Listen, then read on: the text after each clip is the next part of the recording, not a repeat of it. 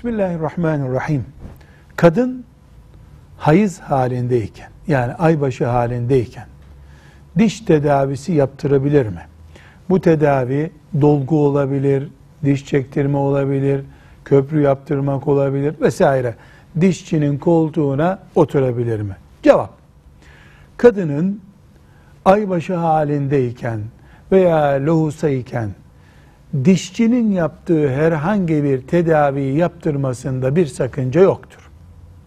Çünkü ağız yıkanması mezhebimizde Hanefi mezhebinde farzdır ağza su verilmesi ama bu ağzın içini ıslatmak içindir. Diş köklerini ıslatmak için değildir. Dolayısıyla kadının aybaşı olduğu yani bir nevi cünüp olduğu zamanda da diş tedavisi, diş dolgusu yaptırmasında bir sakınca yoktur.